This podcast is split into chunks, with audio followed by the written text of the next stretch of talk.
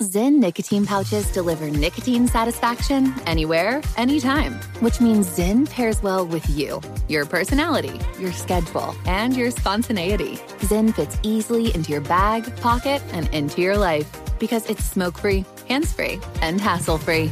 So the only person who will know you have a Zyn pouch in is you. Visit Zyn.com or head to your local convenience store today to find your Zyn.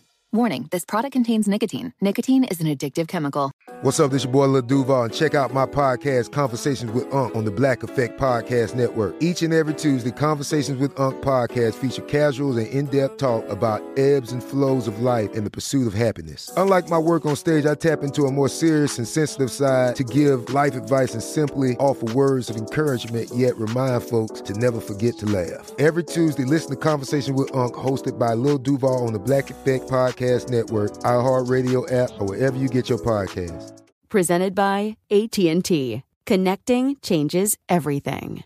Pause for a big thank you to our partner making today's program possible. Managing your diabetes just got easier. The powerful new Dexcom G7 lets you see your glucose numbers on your compatible watch and phone without finger sticks. Amazing. And because Dexcom G7 is the most accurate CGM system, you can be confident in your food, your exercise, and medication decisions. All those decisions can lead to big results like more time in range and a lower A1C.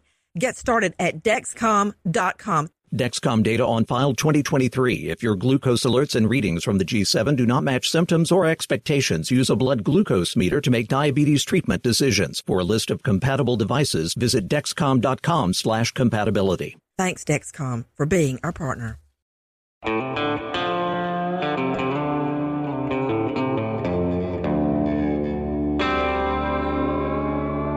Body Bags with Joseph Scott Morgan.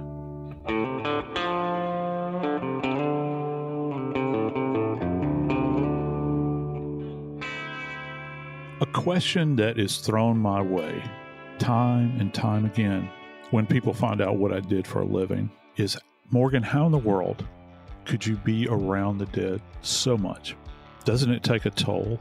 My knee jerk reaction is I don't mind being around the dead. As a matter of fact, the finality of death is rather peaceful, contrary to what you see, you know, and hear perhaps. It's not like some movie where you see the dead displaying horror.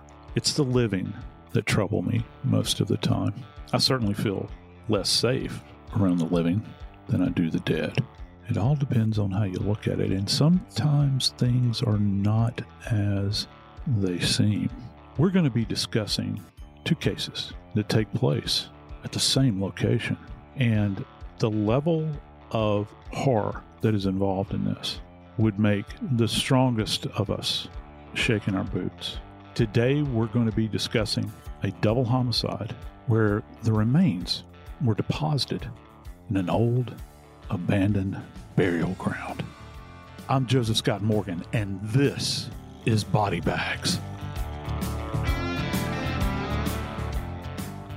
Dave Mack, I don't know about you. I'm not afraid of graveyards and cemeteries. As a matter of fact, I find them rather peaceful. There's actually beauty in them. There are a couple of them that that I will seek out during the fall because they're so gorgeous when you can see the changing the leaves and that sort of thing. And of course, I'm always going on about how I am from New Orleans and you begin to talk about artistry and you visit those mausoleums, those graves, they're all above ground. They're famous for having above ground graves because they'll flood if you try to bury the bodies beneath ground. They're unbelievably gorgeous. I urge anybody that ever goes to New Orleans to take a cemetery tour because it is something to behold. Uh, the money that has been invested in these final resting spots.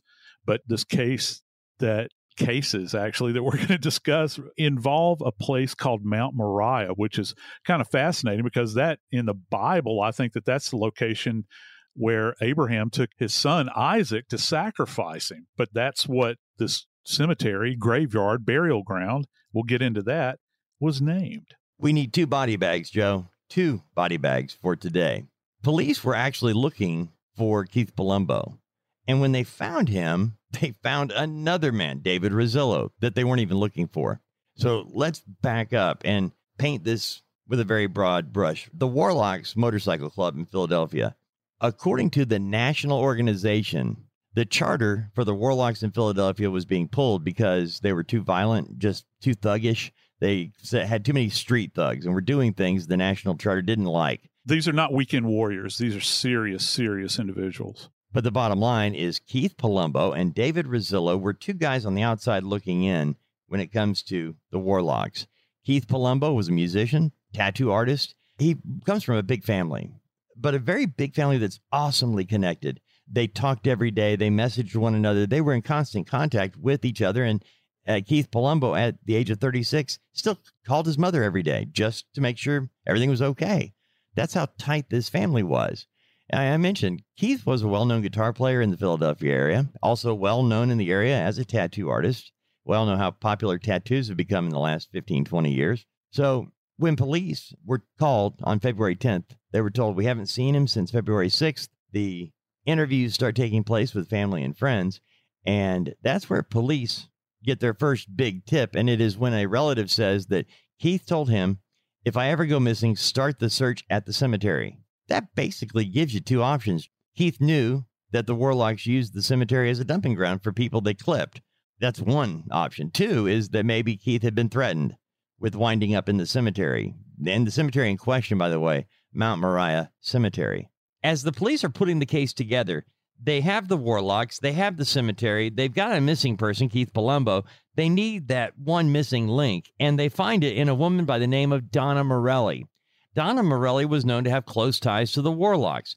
She was in a long-time relationship with the former leader of the biker club, Eric Martinson. He died in 2015, but she still had direct contact with the Warlocks. Donna Morelli also lived right across the street from the cemetery. And by the way, Donna Morelli is actually a board member of the Friends of Mount Moriah Cemetery. That's the nonprofit formed to clean and preserve the cemetery after it closed in 2011. So here is your direct tie between the Warlocks, the cemetery, and Keith Palumbo. So the police pay a call on Donna Morelli. Donna Morelli knows something the police aren't even looking for. She knows they're going to find Keith Palumbo. She knows they're going to find something else too. So she starts negotiating, and the police use this information to find out where is the crypt inside the cemetery where they might find Keith Palumbo. So what happens next, Joe? there are not too many situations as an investigator where you're you're faced with these unusual circumstances where you're literally standing in the middle of an abandoned graveyard and within the abandoned graveyard you're actually staring down into a crypt you had no idea the crypt was there and it's just it's the unusual fact that the police came into this information if anything ever happens to me Palumbo was quoted as saying, Look in the graveyard. My Lord, they did. And when you pull the slab back, you're not, just imagine, if you will, the deepest, darkest, blackest space that you can possibly imagine. It's obviously windowless. You're talking about an environment that is completely encased underground in brick with dirt thrown on top of it. And the dirt has been compacted for years and years. So there is not a bit of light getting into this area. The last time there was any light, and we can only assume that it may have been starlight or moonlight, was cast down into this pit was the days that these bodies had been cast down in there.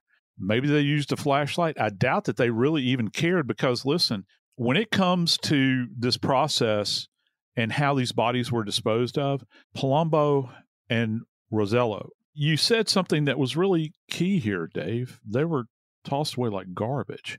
So it, it's not like when you think about this crypt, you think about how respectfully the rest of these bodies were treated down there. These guys were essentially the top of the crypt was pulled back and they were dumped down in there. So the the police are faced with a very interesting prospect. First off, how are they going to safely get down into this hole? Well, the fire department shows up and they provide a ladder there's not a ladder that would go down in this thing. If there had been a ladder at some point in time in order to facilitate these bodies being taken down, it would have been picked up and removed. Because keep in mind, you have to place this large stone slab over this opening. So there's not like a staircase that's built down. There's not a winch system or and certainly an elevator or something like that to facilitate the bodies going down the ground. I just picture you get to the bottom and there's a crypt keeper, just like from TV. Now that all makes sense. I, I never understood it. Now I get it. Crypt Keeper is certainly, certainly a metaphorical character there uh, for the afterlife. In this sense, you've got nothingness. You've got black, deep, dark nothingness. And when you're processing the scene, going down into the depths, because you literally are, you have to flood this area with lights. So before you can do anything in this environment, because the smallest little clue down there, a ripped piece of clothing, a cigarette butt. I've actually had cases, Dave, with clandestine burials where the people were digging the hole and they flicked a cigarette butt down into the hole, and we were able to do DNA off the cigarette butt. So you never know what you're going to find. And they think they're going to find one. They uh, just to be crystal clear, they the police, they believe they're going to find the body of Keith Palumbo. They don't know about David Rizzolo.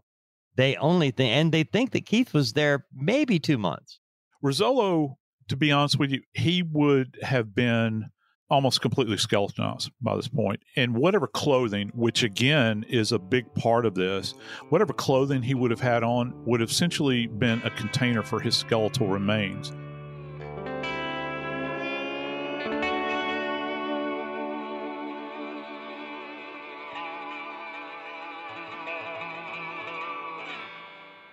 Trinity School of Natural Health can help you be part of the fast growing health and wellness industry. With an education that empowers communities, Trinity grads can change lives by applying natural health principles and techniques in holistic practices or stores selling nourishing health products. Offering 19 online programs that fit your busy schedule, you'll get training to help turn your passion into a career. Enroll today at trinityschool.org. That's trinityschool.org. I'm Katya Adler, host of The Global Story. Over the last 25 years, I've covered conflicts in the Middle East, political and economic crises in Europe, drug cartels in Mexico. Now I'm covering the stories behind the news all over the world in conversation with those who break it. Join me Monday to Friday to find out what's happening, why, and what it all means. Follow The Global Story from the BBC wherever you listen to podcasts. Hello, it is Ryan, and we could all use an extra bright spot in our day, couldn't we? Just to make up for things like sitting in traffic, doing the dishes, counting your steps, you know, all the mundane stuff. That is why I'm such a big fan of Chumba Casino. Chumba Casino has all your favorite social casino style games that you can play for free anytime, anywhere with daily bonuses. That should brighten your day a little. Actually, a lot. So sign up now at chumbacasino.com. That's ChumbaCasino.com. No purchase necessary. VGW. Void were prohibited by law. See terms and conditions. 18 plus.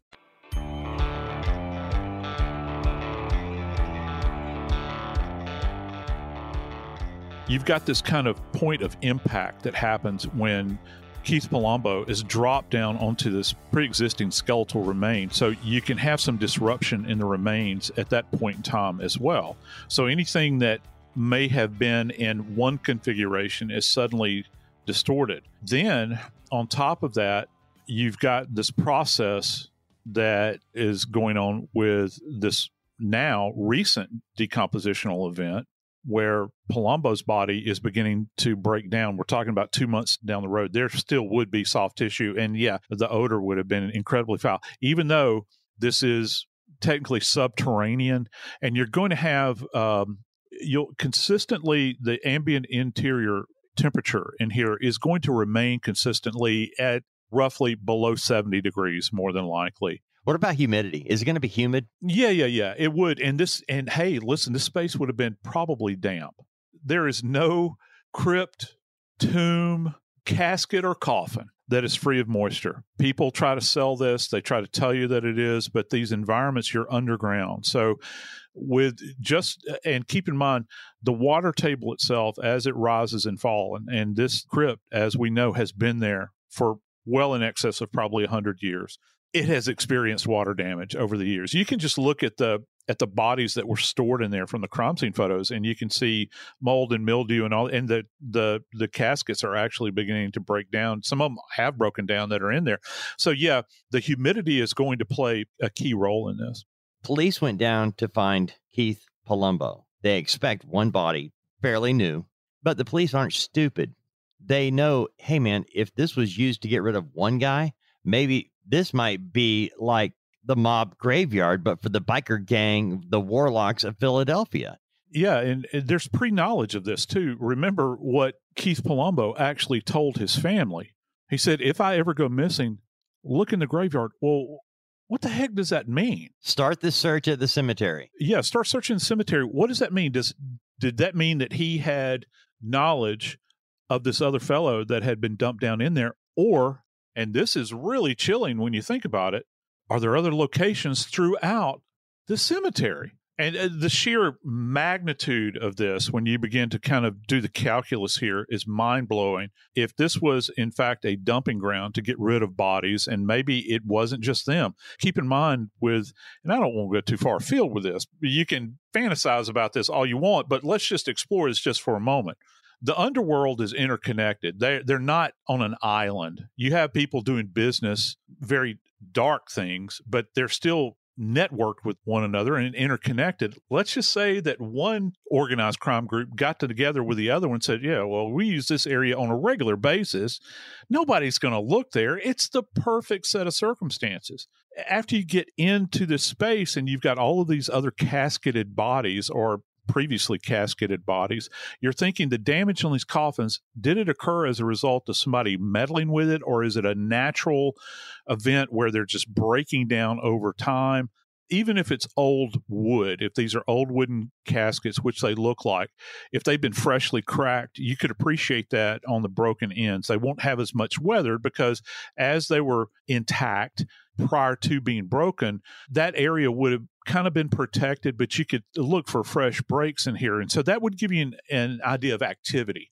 And that's the most important thing. Someone has been down there before. Someone has an awareness. Someone had broken the seal on that crypt at some point in time and gone down there, and they would have had an awareness of it. Someone had passed through that graveyard, Dave, repeatedly looking for a space to place these bodies. But still, at the end of the day, what do you do with all of this when you get it back to the medical examiner's office?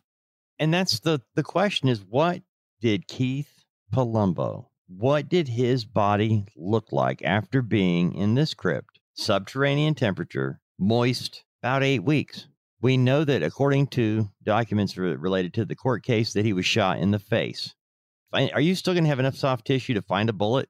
The bullet here, I think, is probably secondary because a bullet can actually pass through the head. Here's what's key. We know that he was shot in the face. As a matter of fact, one of the reports has from one of the people that kind of rolled over on this case, they shot him on a carpeted area and rolled his body up in the carpet and actually trimmed off pieces of it the carpet was super saturated and the police have never released the information relative to this carpet. Was it down there with the body? I think that that's a fascinating bit of, of, forensic evidence. But back to his body what would it reveal?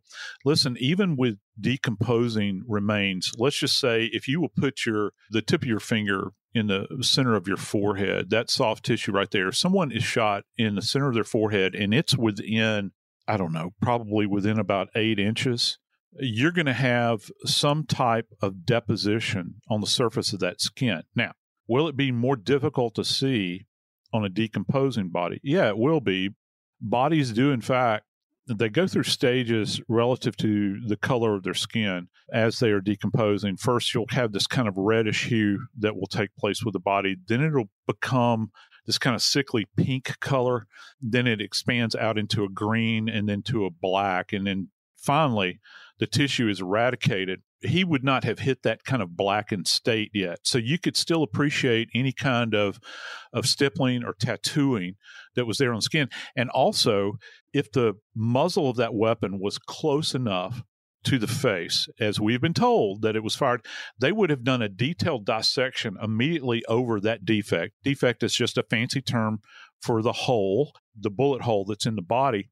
And when you reflect that, let's say that it was within, uh, say, an inch of the forehead, there's a high possibility that you would get what's referred to as soot deposition on the external table of the skull, which means that once you pull away that soft tissue, you can actually appreciate perhaps gunpowder residue on the surface of the bone. It would still be there. That's not going to dissipate. The skin might disappear, and obviously it would, soft tissue, but not just over this period of time. It's a foul mess to work with. Trust me, it is.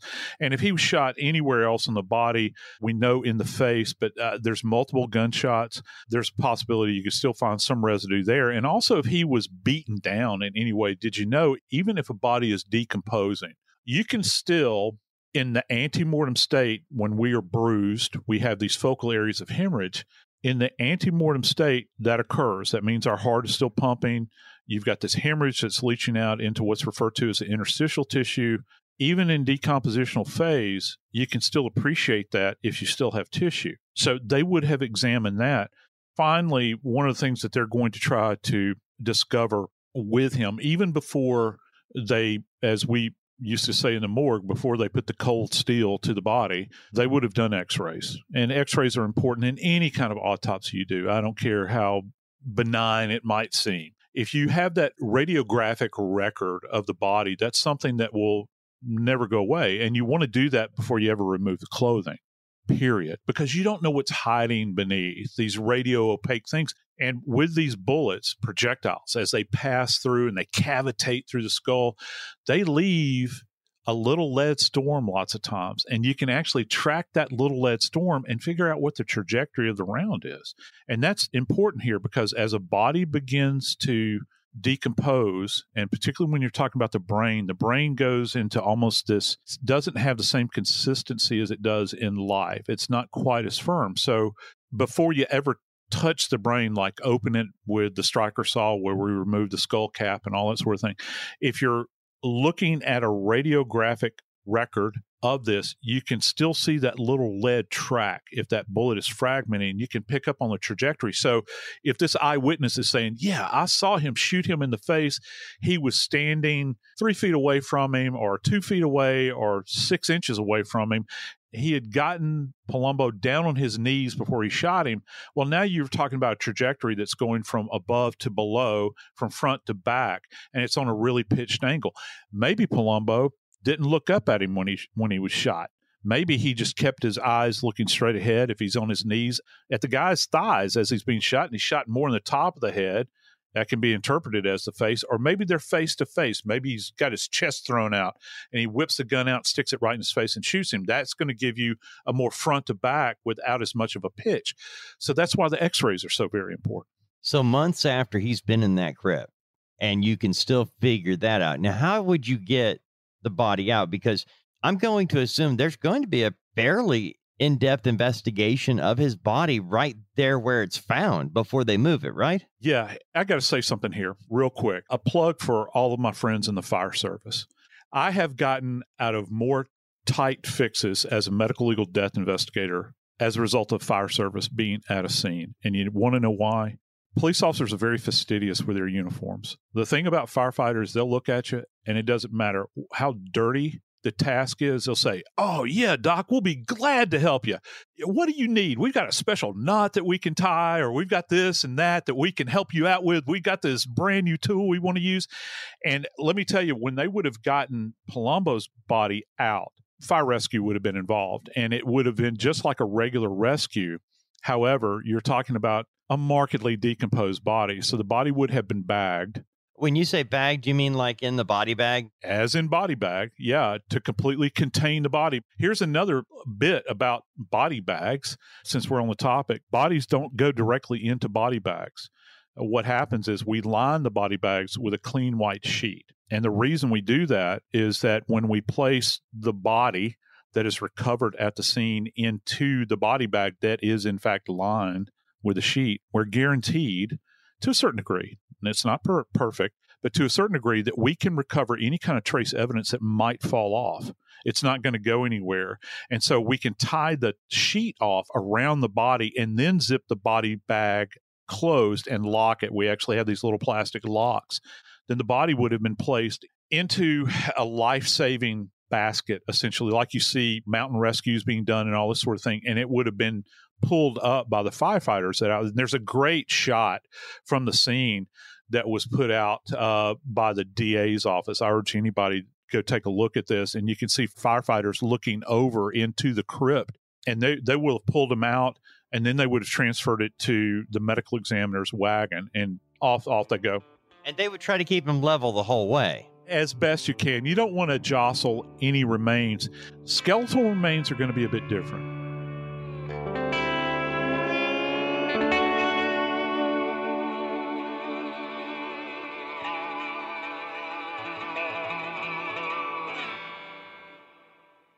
Trinity School of Natural Health can help you be part of the fast growing health and wellness industry.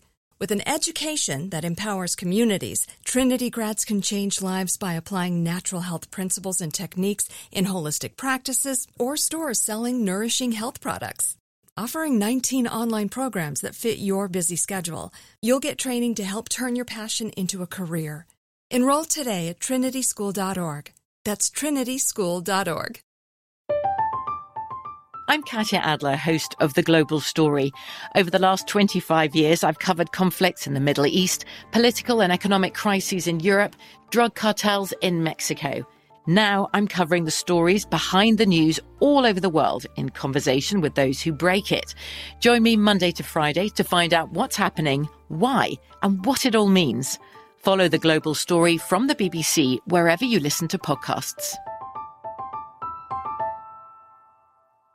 Hello, it is Ryan, and we could all use an extra bright spot in our day, couldn't we? Just to make up for things like sitting in traffic, doing the dishes, counting your steps, you know, all the mundane stuff. That is why I'm such a big fan of Chumba Casino. Chumba Casino has all your favorite social casino style games that you can play for free anytime, anywhere with daily bonuses. That should brighten your day a little.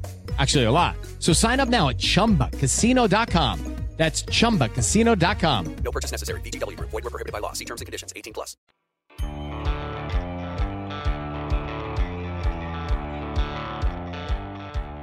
the one saving grace is if, in fact, the skeletal remains were still contained within clothing, we have to assume that they were.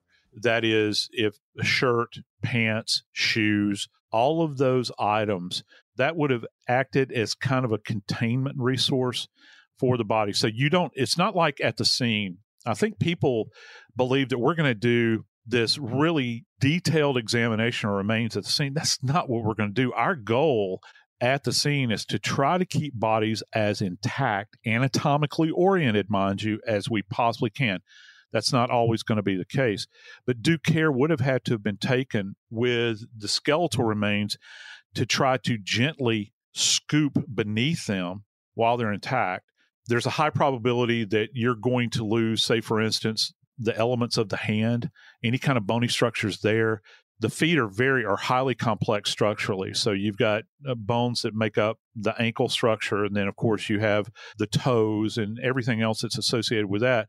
So you want to be as careful as you can and the clothing that would have been down there i've seen jeans matter of fact I, I, worked a skeletal case from new orleans many years ago where a guy went beneath his house in 74 and this was actually profiled on a michael Baden's autopsy show on hbo many years ago. He went beneath the house in 1974 and shot himself. And the family they didn't discover that guy's body until like 19 I think it was like 1989, and I got called out. And his the blue jeans were still there. He still had the big wide belt that everybody wore back then.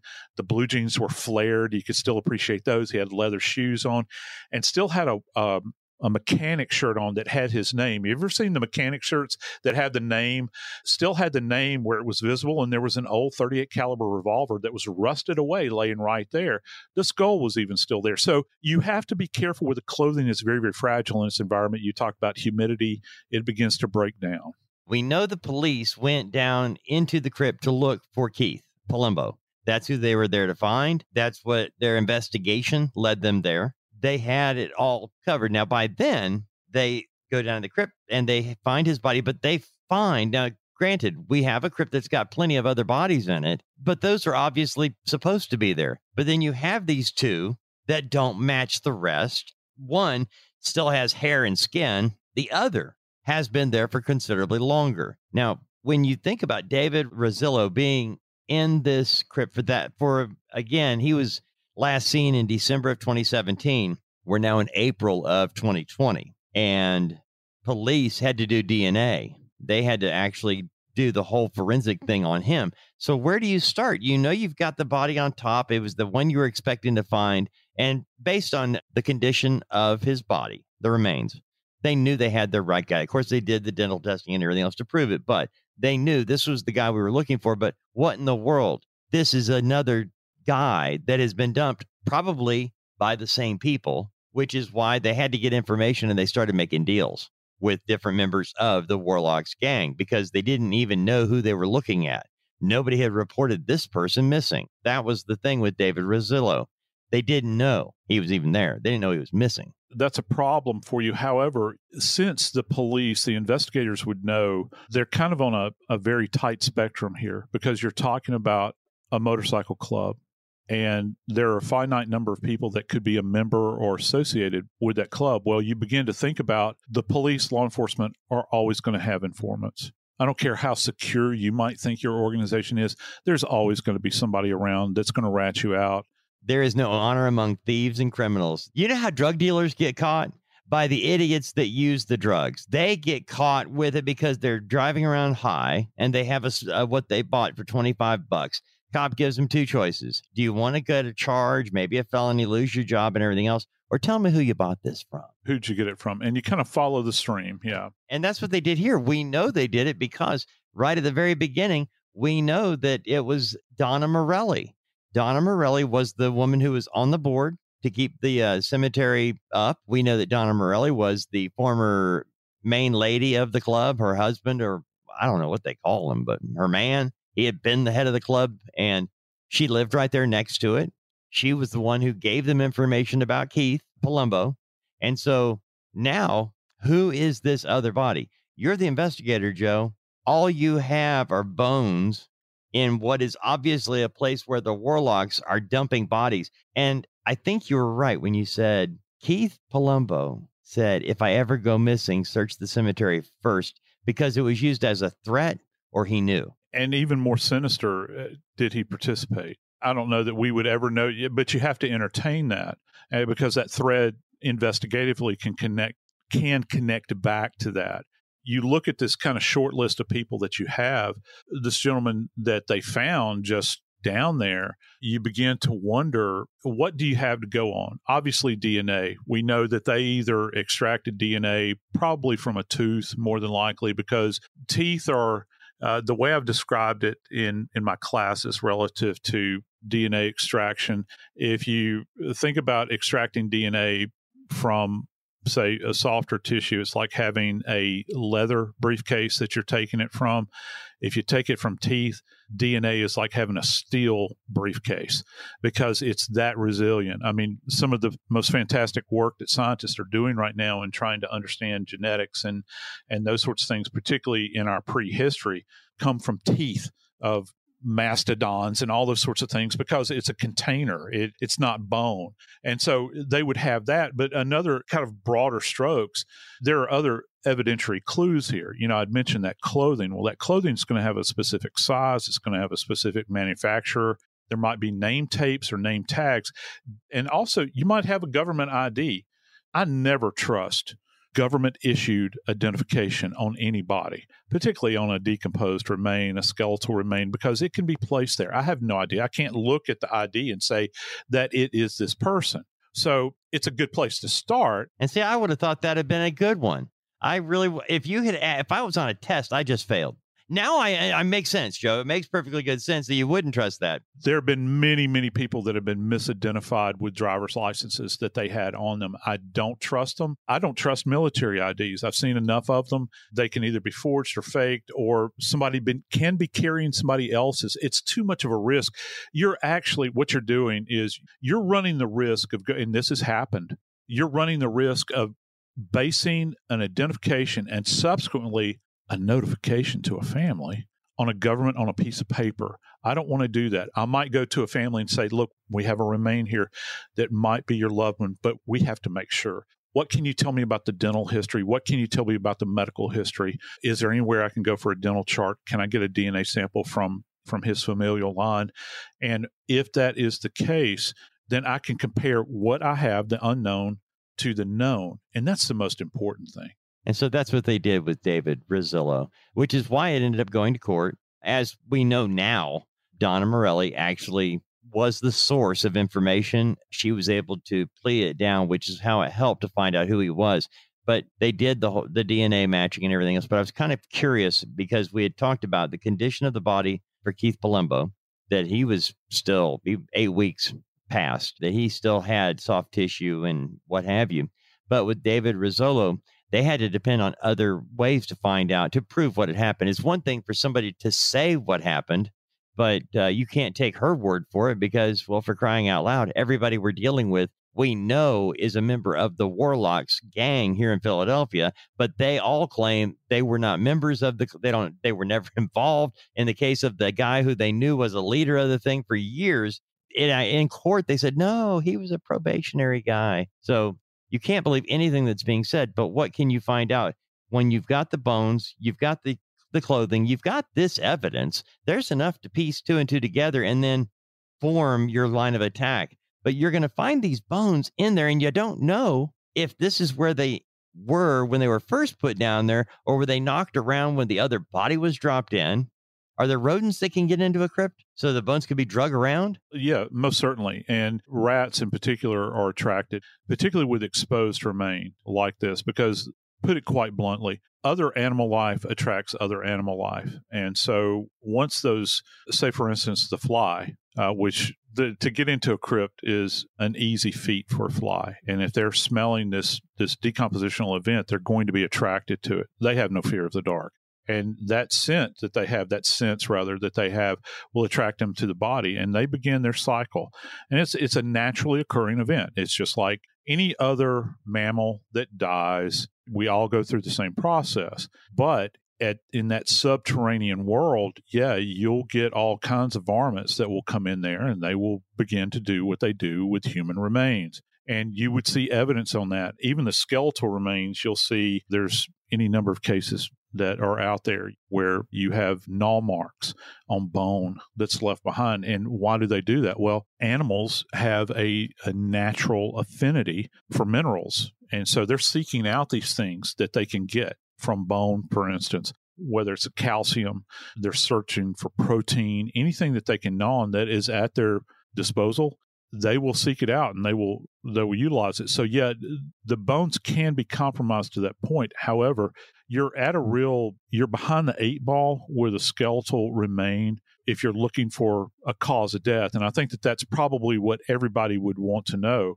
here's another problem. Let's just say, just like Palumbo, he was shot in the face. Well, his head, as long as there's soft tissue around the head, you still have containment. The skull would be fragmented, it'd be fractured. As decomposition continues on in its natural state, not talking about a, an embalmed body, the bones literally kind of fall apart. It's like a, a fracturing clay pot, okay?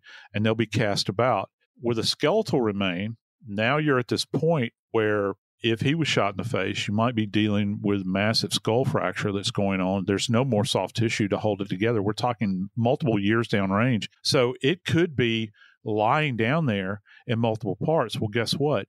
A rodent will take the smaller bits of bone, like the table of the skull, and if they've got a hole, say, in the wall of that crypt, they will literally take that back to their nest and they'll gnaw on it. Possums do this all the time out in the woods with bone possums and raccoons. They'll haul bits of bone off to their little nest, their little areas where they live, and they'll feast on this. And you'll you'll wind up missing bits of bone out there with skeletons that have been down for for a protracted period of time. I think that's one of the reasons, like we rarely find, for instance, like hyoid bones, those bones bones in the neck that everybody's always going on about because it's very fragile, it's very tiny, and so that would be prime for say an animal to grab hold of and they they haul it away. Well if the hyoid is missing for instance and say just some generic case out there and you're thinking wow is this a homicide? Was this a strangulation or something? I need to see if it was fractured? It's not there. Well you got to check that off the list. You can't check it. That's a problem. You, you can't prove it. So with his skull with the skeletal remains what you're looking for is even after death if you have the totality of the skull you can still put it together all right and you'll use wax or clay kind of to seal it up many times and you can appreciate the form of it and you can also appreciate if there are any defects in the skull. So if he's shot in the forehead for instance that's going to have internal beveling. So you think about a, a beveled glass the interior of that bone is blown out and it's beveled on the inside. It's smooth on the outside and it's just the opposite if it exits if it exits out of the back of the head externally you'll have external beveling but the interior of the skull will be smooth where the hole passes through. So that's how we determine with a skeleton or uh, with a skull which one is the entrance versus exit and then is it a through and through wound?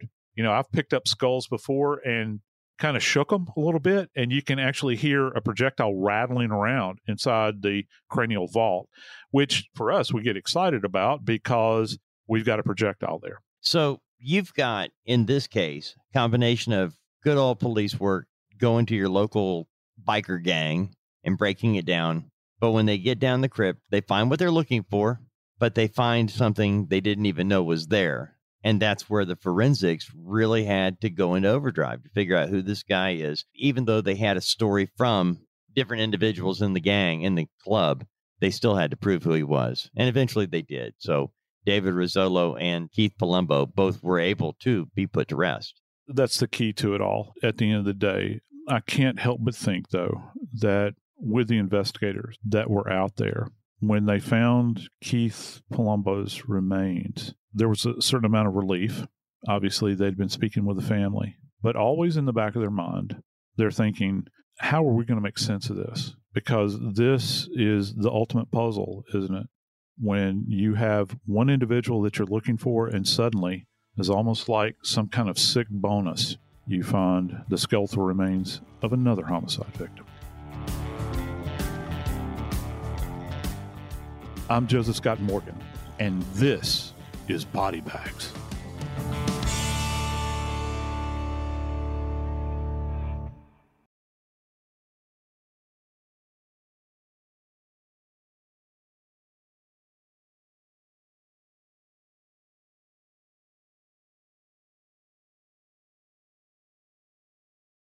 Trinity School of Natural Health can help you be part of the fast growing health and wellness industry. With an education that empowers communities, Trinity grads can change lives by applying natural health principles and techniques in holistic practices or stores selling nourishing health products. Offering 19 online programs that fit your busy schedule, you'll get training to help turn your passion into a career. Enroll today at trinityschool.org. That's trinityschool.org.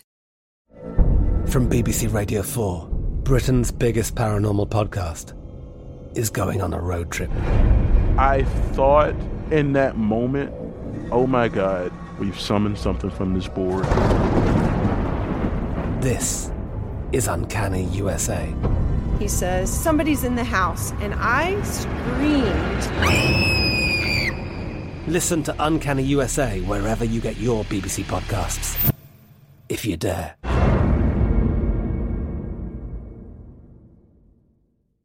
Xfinity has free premium networks for everyone this month, no matter what kind of entertainment you love. Addicted to true crime? Catch killer cases and more spine-tingling shows on A&E Crime Central. Crave adventure? Explore Asian action movies on Hi-YAH. Searching for something extreme? Check out skating, snowboarding, and more on Fuel TV Plus, the global home of action sports. And find crowd-pleasing bops on iHeartRadio's Hit Nation playlist. There's new free shows and movies to love every week. Say free this week in your Xfinity voice remote.